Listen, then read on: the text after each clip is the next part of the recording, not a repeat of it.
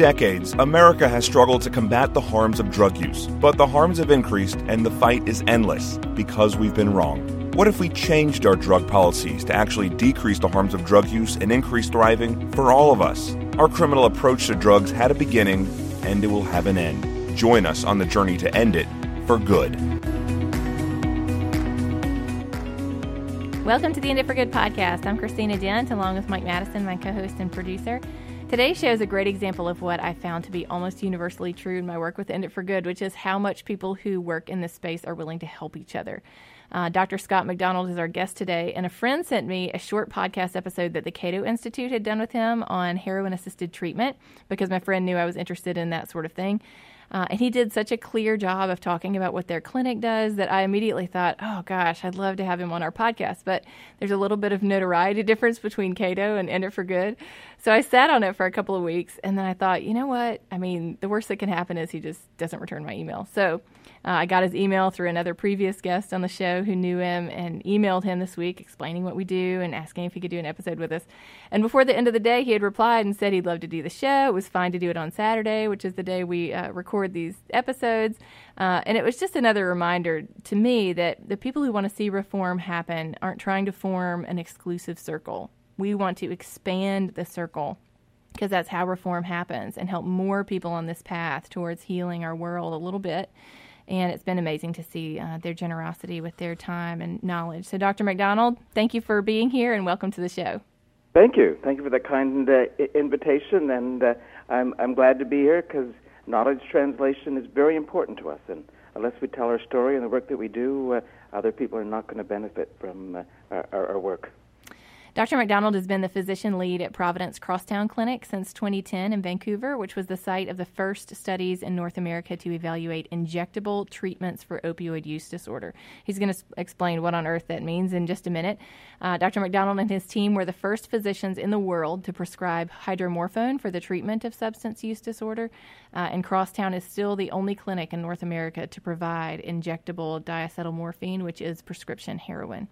Dr. MacDonald graduated from Dalhousie University's medical school in 1992. During his career, he's worked as a primary care physician, and his focus has been on HIV, AIDS, and addictions medicine. And he also testified in 2016 before the United States Senate Homeland Security Committee um, that was hearing alternative approaches to America's drug problems. Now, when I just read that their uh, clinic provides injectable prescription heroin for their patients, for some of our listeners, there's just this big blank spot in your mind, nothing to picture. What on earth could that possibly look like? Uh, and that's what we want to focus on today coloring in that picture of what this kind of approach to heroin addiction looks like, because it feels very counterintuitive to give heroin to heroin addicted people. Um, so, first, Dr. MacDonald, did you come out of medical school supporting this uh, kind of harm reduction approach to drugs instead of just, you know, ban them all and punish people? Rather, switch over and try to actually reduce the harms from them. Um, so, so that heroin assisted treatment seemed like a logical step to you, or was that a journey for you? Oh, absolutely. It was. It was a journey. Uh, when I left medical school, we had very little training in, in, in school on, on substance use disorders. Uh, but my first job, posted to Canadian Forces Base Halifax in, in the Navy, uh, they had a need for a uh, base addictions medical officer, and I volunteered to do that work and started doing some training. There uh, uh, was mostly alcohol use disorder, but even with with alcohol, I mean, we, we've got good treatments, and we had a 28 day uh, re, uh, rehab inpatient unit, and uh, most of our patients did very, very well. But there were still a few that didn't did not respond to the, the standard treatment uh, we continue to use, and would even uh, uh, be discharged from the military uh, before uh, uh, with, without uh, stopping uh, using alcohol. So, uh, uh, as I worked through my career and uh, came to Vancouver and started uh, providing methadone and Suboxone, the standard treatments uh, that we had at that time for opioid use disorder. It was very clear that some folks were continuing to use illicit opioids. Uh, we're not responding, and we're at risk for irreparable harm and death, and that we needed more options. And I was invited to participate as one of the physicians uh, in the first North American study called Naomi on uh, prescription heroin. Uh, that study asked the question Is prescription heroin superior to methadone in that population that continues to use illicit opioids despite attempts at the standard oral treatment? Uh, published in the New England Journal of Medicine, the answer was affirmative. Uh, prescription heroin is a safe, effective treatment approach when uh, other treatments have not been effective at attracting and retaining people in care. So, as you kind of heard about that and as you begin to see that, you really, I mean, you've worked in it for a long time now, so clearly you believe that this is a uh, a good thing. So, walk us through what heroin assisted treatment is, uh, and let's pretend that you just sat down to an average John Doe on a park bench who doesn't know anything about heroin addiction or recovery. Give us a really basic just walk through of what does heroin assisted treatment even mean. So, with somebody who has opioid use disorder and is injecting opioids daily, uh, their lives can be extremely disruptive. They may be unable to work or be employed or engage with their families. And we have effective treatments in methadone and Suboxone. Uh, what those treatments do is allow somebody to uh, go to their pharmacy or go to a clinic once a day, get their methadone or their, their Suboxone, which then will relieve withdrawal symptoms, will re- relieve cravings for opioid use disorder. And w- we're learning that this opioid use disorder is just a chronic relapsing illness that will respond to treatment just like any chronic disease.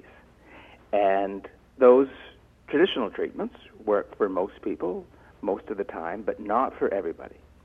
And what we've identified is that for that small number of folks that continue to use despite uh, uh, uh attempts at treatment, uh, offering a supervised dose of uh, prescription heroin, diamorphine, or hydromorphone will attract people in care, retain them in care so that their with withdrawal uh, and cravings are, are, are, met. But they're no longer then needing to access the illicit stream of opioids, access what's a, a poisoned uh, uh, street supply of opioids. They can get some stability in their lives reconnect with families. We've had people uh, uh, complete school programs, uh, be working, working part time. Uh, it really can change people's lives. So, uh, and uh, also benefit society at large. Because when people aren't accessing the illicit stream of opioids, they're no longer engaged in, in criminal activity. So not only does prescription heroin is it not only is it safe, it's more effective than the standard treatments. Uh, it reduces mortality, reduces crime, both property crime and uh, violent crime. And uh, that, that's why, uh, over the last few years, this treatment approach has, has expanded in Canada. When we started, we were the only clinic, the only clinic in North America. There's now at least 10 clinics uh, in uh, Canada that are offering this treatment approach. And we still prohibit that in the United States here. We don't allow um, that kind of treatment approach to happen. But I think that was really important what you said about um, how it decreases the harm, not just to the person who's using, but to kind of their family and community around them, because so much of the uh, difficulty to see that maybe some of these treatments are things we should look at is um, can be from families who have experienced just the, the grave harm of how we experience addiction when we push it into um, kind of illicit supply and all of the harms of you know people chasing pills or chasing heroin, you know, all day long, and the like you said, the property crime, all those things that come with that. And your program is allowing people to access what they want, access the thing that they're trying to get without all of those other societal harms. Is that right? Uh, uh, absolutely. Uh, and, and uh, I'll give you an example. One, one of my patients uh, had uh, been using for many, many years. And when he came into our Salome study, and he, he's given me permission to tell this story, uh, he had been in and out of jail over 200 times. And since he's been in our program, he has not been back to jail. Uh, and he continues to attend our program uh, on a daily basis, and uh, I, I see that as a huge success story. So what what do people let's say they want to be part of your program? So walk us through what would a day in the life of somebody who's part of your program look like? Uh, so uh, uh we we began as a study, and uh, in the study, our folks had to be using for at least five years. Uh, they had been use, injecting regularly for the last year, meet uh, criteria for severe opioid use disorder, and have had consequences of their injection opioid use, whether that be medical, psychological, or social. and they had to be at least 19 years of age. Uh, using that criteria, we selected people who had been using on average for 15 years and had 11 attempts uh, at, at, treatment. So uh, uh, I guess that tells us tells us that our uh, our study did recruit people that were appropriate for this treatment. But as we expand into a program here in British Columbia, it's clear that waiting 15 years and 11 attempts at, at treatment is setting the bar too high. So uh, at, at, this point, uh, the criteria for coming into uh, this this treatment, uh, you need to have tried the other treatments or not been engaged uh, on the other treatments. But ultimately, it's a decision between uh, a uh, physician and the, and the, patient what is uh, appropriate uh, care for them. and unfortunately, our wait list for injectables here in, in Vancouver is you know, 400 to 500 people. So we're just not able to, to meet all the, uh, the need at this point. And do they take the substances home or are they using them on site? All our uh, doses are uh, administered on site, supervised by our, our medical staff, basically uh, a nurse, uh, and there's, there's no take homes uh, at this time. And that's the model that's been used in, in Switzerland uh, for a quarter of a century, and the model that's been uh, adapted here in, in Canada and in several other countries in Europe, including uh, Denmark, uh, Germany, Belgium, uh, the Netherlands, Spain. There's been a, uh, a small take home prescription heroin program in the United Kingdom for nearly a century. But that, that, that model, the sort of take home model of, of heroin, is very, very small and and limited to uh, a few specialized psychiatrists. And what are the results of these studies? What have you found over the last 10 years that you've been um, doing these and other places are watching what's happening? Um, what have you found? Uh, that, uh, well, that it's, uh, it's for those folks that haven't responded to the traditional treatments, this is just another treatment approach. It's part of the continuum of care. Uh, and uh, it's uh, it it may be sort of a, a hospice or compassionate approach when when nothing else has worked, but we see that for many folks this is just a a step to get some stability, and then uh, they can move on to uh, to less intensive treatment. It's not easy to come to this clinic two or three times a day, and the fact that people do is a testament to their commitment to their health and, and wanting to be well. Uh, I think we see there's probably a core of 20, 25% of people that this may be a long term uh, uh, treatment for them, maybe for uh, many years or maybe for life.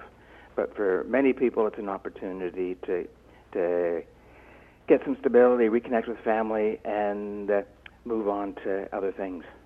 And moving on, meaning they stop using or they're using but non problematically?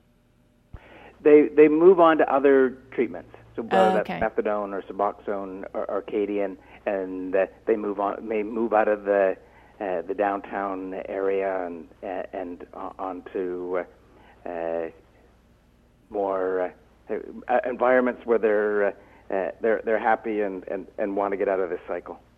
So, what do you say to people who say that you're just enabling someone to continue an addiction rather than, you know, getting them off the drugs? For, for people that have tried all the treatments, there's no recovery possible, and they're at risk for death. This is really a, a serious, life threatening illness. And uh, uh, this is just one more treatment approach, a way to get people into care.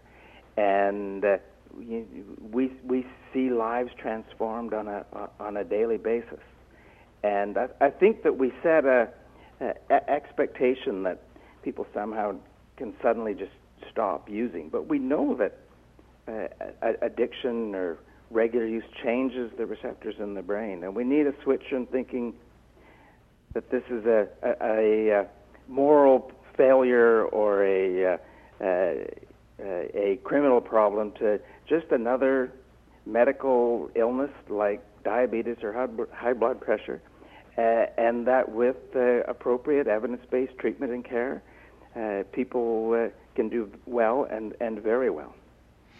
Now, I'm guessing some people would say, well, there's you know there's lots of people out there they just don't want to stop using. They don't want to have a better life. Uh, maybe they've been hurt by somebody in uh, addiction. Why does why does this approach work? What is the um, what is it doing? What are the kind of underlying things that it's doing that are allowing you to have such great success with it? We accept people where they are at. Uh, we don't uh, uh, we don't take punitive measures. We do we do regular urine drug screens, uh, for example, and uh, sometimes fentanyl or uh, stimulants like cocaine and methamphetamine will show up in those urines. But we approach that from uh, uh, a place of, of curiosity and wanting to keep our patients safe. So we will ask them, "Are you? Do you have a Narcan kit?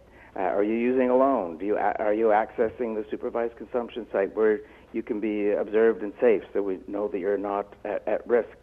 Uh, and uh, I think that that that approach, that this uh, that that are meeting our pe- our uh, patients and the folks at our clinic where they're at with uh, from a place that's not ju- judgmental, but uh, rather caring and compassionate, creates an, an environment where people feel safe and can begin to get some some health and some recovery.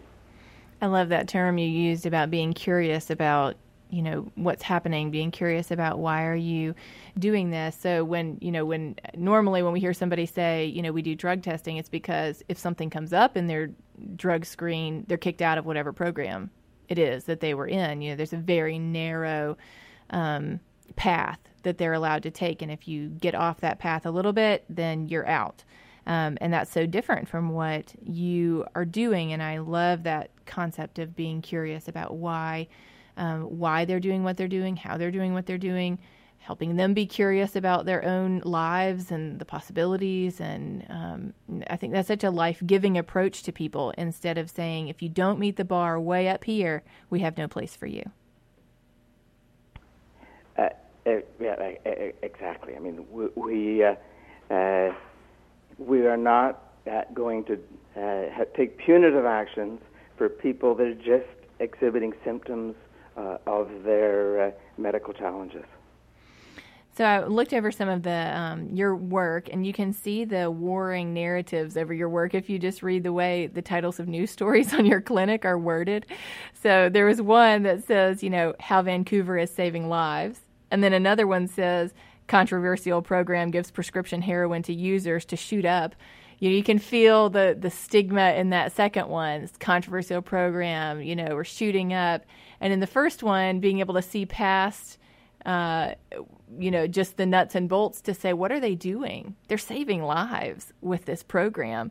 Uh, you've been at this work for a lot of years, and you know that it works. Do you get weighed down by the negativity, by people um, casting it off as just crazy? Well, uh, no. uh, when uh, we started uh, uh, 15 years ago, I would ha- I would be in rooms where I'd have I'd have be screamed at by medical professionals, and that's not the case anymore. If if there are people here in Vancouver that that are opposed to this, uh, we don't hear it anymore, and, now has Health Canada's uh, stamp of approval that this is uh, an, an, indicated treatment. So uh, uh, you might say that what we do is, is advocacy, but uh, I think I, it really is just knowledge translation. I mean, the, if you look at the evidence, safe, it's effective, it reduces mortality, it actually is cost saving to, to society. Looking solely at the evidence, it's not controversial. Uh, any controversy is really uh, uh, fabricated at, at, this point. So uh, uh, I hope the, uh, I think ultimately the, fir- the, the first headline will, will prevail. Because here in BC, and I think in the U.S. as well, life expectancy is now starting to go down for the for the first time in in since they started since recorded, and that's because of illicit drug overdose deaths. And it's time to switch from a, a war on drugs to a war on illicit drug overdose deaths, and that means embracing uh, treatments and treatment approaches that may have uh, seemed uh, uh, unacceptable uh, a, a decade ago. But uh, current uh, regulations and laws are killing people, uh, and there's uh, there's an alternative approach that will get people into care, uh, get them safe, and increase the suffering that's happening uh, both in the individual and the society at large. What's the biggest obstacle in more clinics offering programs like you offer? well, ultimately, it's it's stigma, and overcoming that stigma so that uh, the the programs can be uh, funded uh, and and expanding. So uh, ultimately, it comes down to to funding, uh, but as long as we keep telling the story and backing it up with evidence that uh, this is both more effective than what we're currently doing, and is more cost effective than what we're doing, and Cochrane, who's sort of the father of uh, uh, evidence-based medicine, said that uh, a inexpensive treatment cannot be cost-effective uh, no, if it's not delivered efficiently, uh, no matter how cheaply it can be delivered. And this treatment approach does require some cost uh, in, and, and some investment in healthcare. But unless we make those investments, uh, and attract people into, into care, get people into care. The problem is just getting worse. More people are dying, and, and the, the expense just keeps growing. And there's kind of all of those associated expenses. So even with the increased cost of um, maybe you know having the clinic where they can come. If you think about just that one patient who didn't get arrested 200 more times, um, all of the cost savings, societal cost savings that I think people miss, and they say, does it cost any money to give somebody treatment? And if you say yes, they say, well, we can't afford that. We're already you know we've spent too much already.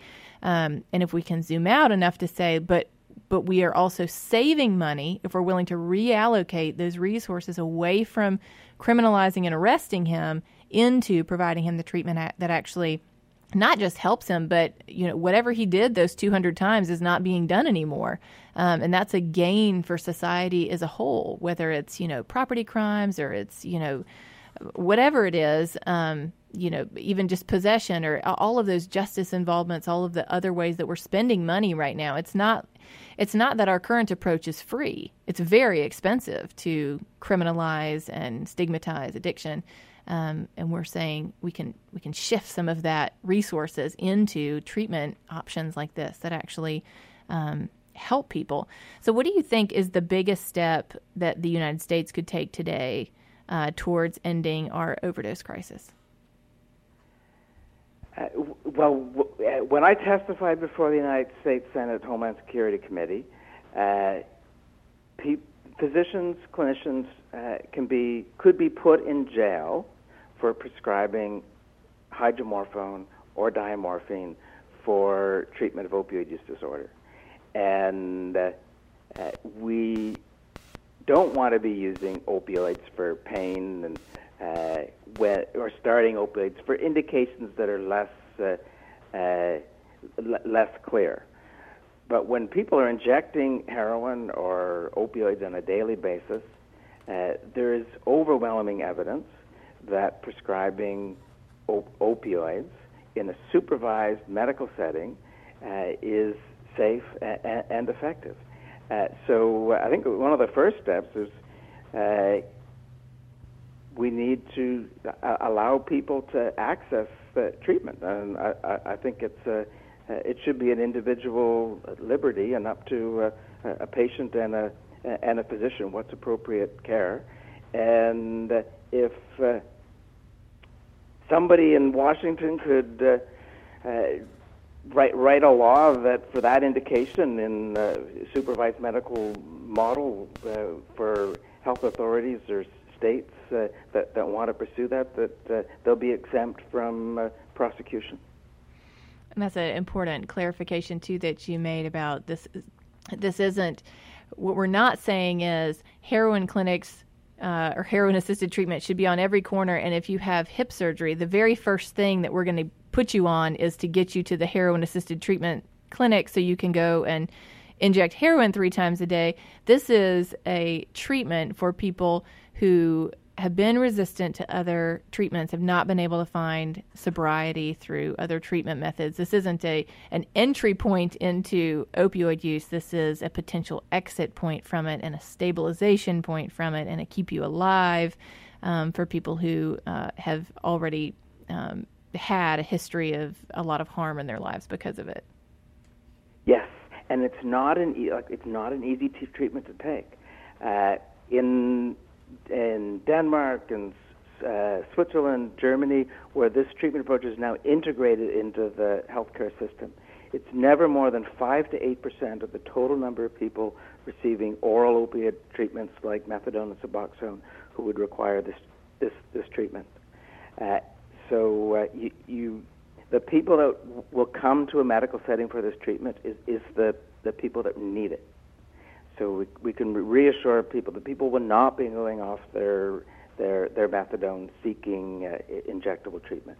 People will will not come to a clinic like this just because they want to sample or or, or, or, or try opioids. This uh, really is a medical setting. It's medicalizing uh, uh, opioids, and it's a safe, supervised setting uh, where uh, people can get get well and receive the, the care that they need in order to uh, re- recover and uh, have productive lives. What makes you most hopeful towards the future of where uh, we're headed, where Vancouver is headed? What do you see that keeps you excited and hopeful about the work ahead? Uh, well, here in Vancouver and here in Canada, I, I see uh, uh, sort of, sort of in, interdisciplinary groups with coming together with people with lived experience, families, uh, uh, mothers and parents who have uh, uh, lost loved ones to the opioid crisis, uh, prescribers and nurses and people from Health Canada, people from the the, the various provinces, and with all those those voices, we can make change that's that's effective and, and include the voices and the wishes of of, of people that have, have, have lived through this and have lived experience. Uh, so uh, that that's what gives me hope. Gives me hope that uh, uh, there's now a a, a, a collective that includes voices from all all uh, all levels, and uh, that's how we'll get through this and make some change and move forward. Dr. Scott MacDonald with Crosstown Clinic in Vancouver. Thank you so much for joining us today. Thank you, Christina. Bye bye. If you'd like to read more about his work, there are numerous short videos about it. We'll post some of those on the End It for Good Facebook page. Some of our topics are easier to digest. We realize this one is a pretty big bite for most listeners, but we really want to push past the things that we're familiar with because so many people are dying and so many families are being torn apart by the destruction of what active addiction can look like without access to a legal supply. Um, and the way this approach made sense to me as I thought about whether I could support it in my own journey of changing my mind is to think about how we help people in addiction as stair steps. So, our current drug policy in the United States is for uh, most people means that they must take the quantum leap from active addiction to sober and thriving in one fell swoop. But we know, we know that most people cannot make that leap all at one time. And if they try and they relapse, we know that they're far more likely to die from it because their tolerance has decreased if they've been abstinent.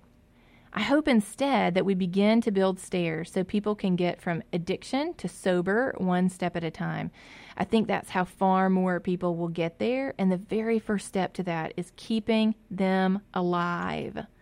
A father who lost his son to an overdose told me recently if I could go back and I could have my son back, I would drive him three times a day to a clinic to be part of a heroin assisted treatment program for the rest of his life, if that's what it took, if I could just have him back. But that father does not have that option because we refuse to allow that here in the United States. I'm convinced that we are in deep denial about uh, what's really happening and what it's going to take um, for us to save more people's lives. So instead of first keeping people alive, we're willing to let more people die as we continue to cling to this hope that if we just try harder, if we just force them, we can make them take that quantum leap and then it will all be over. But that's a tragedy to me. So the the top of the stairs is a worthy goal. I'm not trying to say that it's not. But let's get them on that first step first and that's staying alive. So, how do we keep people alive? And then, how can they take that next step, stabilizing their life? And then, how can they take that next step? Maybe finding stable housing, maybe finding a job, maybe reconnecting with family. Um, one step at a time so that they can, over time, they can get to that top step. That's why I support heroin assisted treatment. That's why End It for Good is able to support heroin assisted treatment. Um, it might be a long time before we have that here. It's only going to come here um, when we are willing to publicly say, we've been wrong. We want to keep more people alive. We want to have uh, more opportunity to help them, and we cannot help them uh, if they have died and we're willing to embrace something like Dr. MacDonald said, it's proven. All of the research says if you just looked at it without all of the mental stigma that we have uh, towards addiction and uh, towards heroin, if you could just look at the research that's out there, everybody would support heroin assisted treatment. But we don't understand it that way because our vision is very clouded by what we have experienced over the last couple years. We've been through a lot of trauma related to addiction and uh, heroin use, and so we have a harder time seeing that there is hope. And that's what we want to continue to pursue is hope for keeping people alive and then helping them have the opportunity to have a thriving life. So, how do we end our criminal approach to drugs? By changing one mind at a time. Many people are only willing to have this conversation when they are invited to by someone they trust. That's you. Invite your friends, family, and people in your circle of influence to consider a better way. At End It for Good, our hope is that people who hear will become people who tell. Join the movement to end it for good.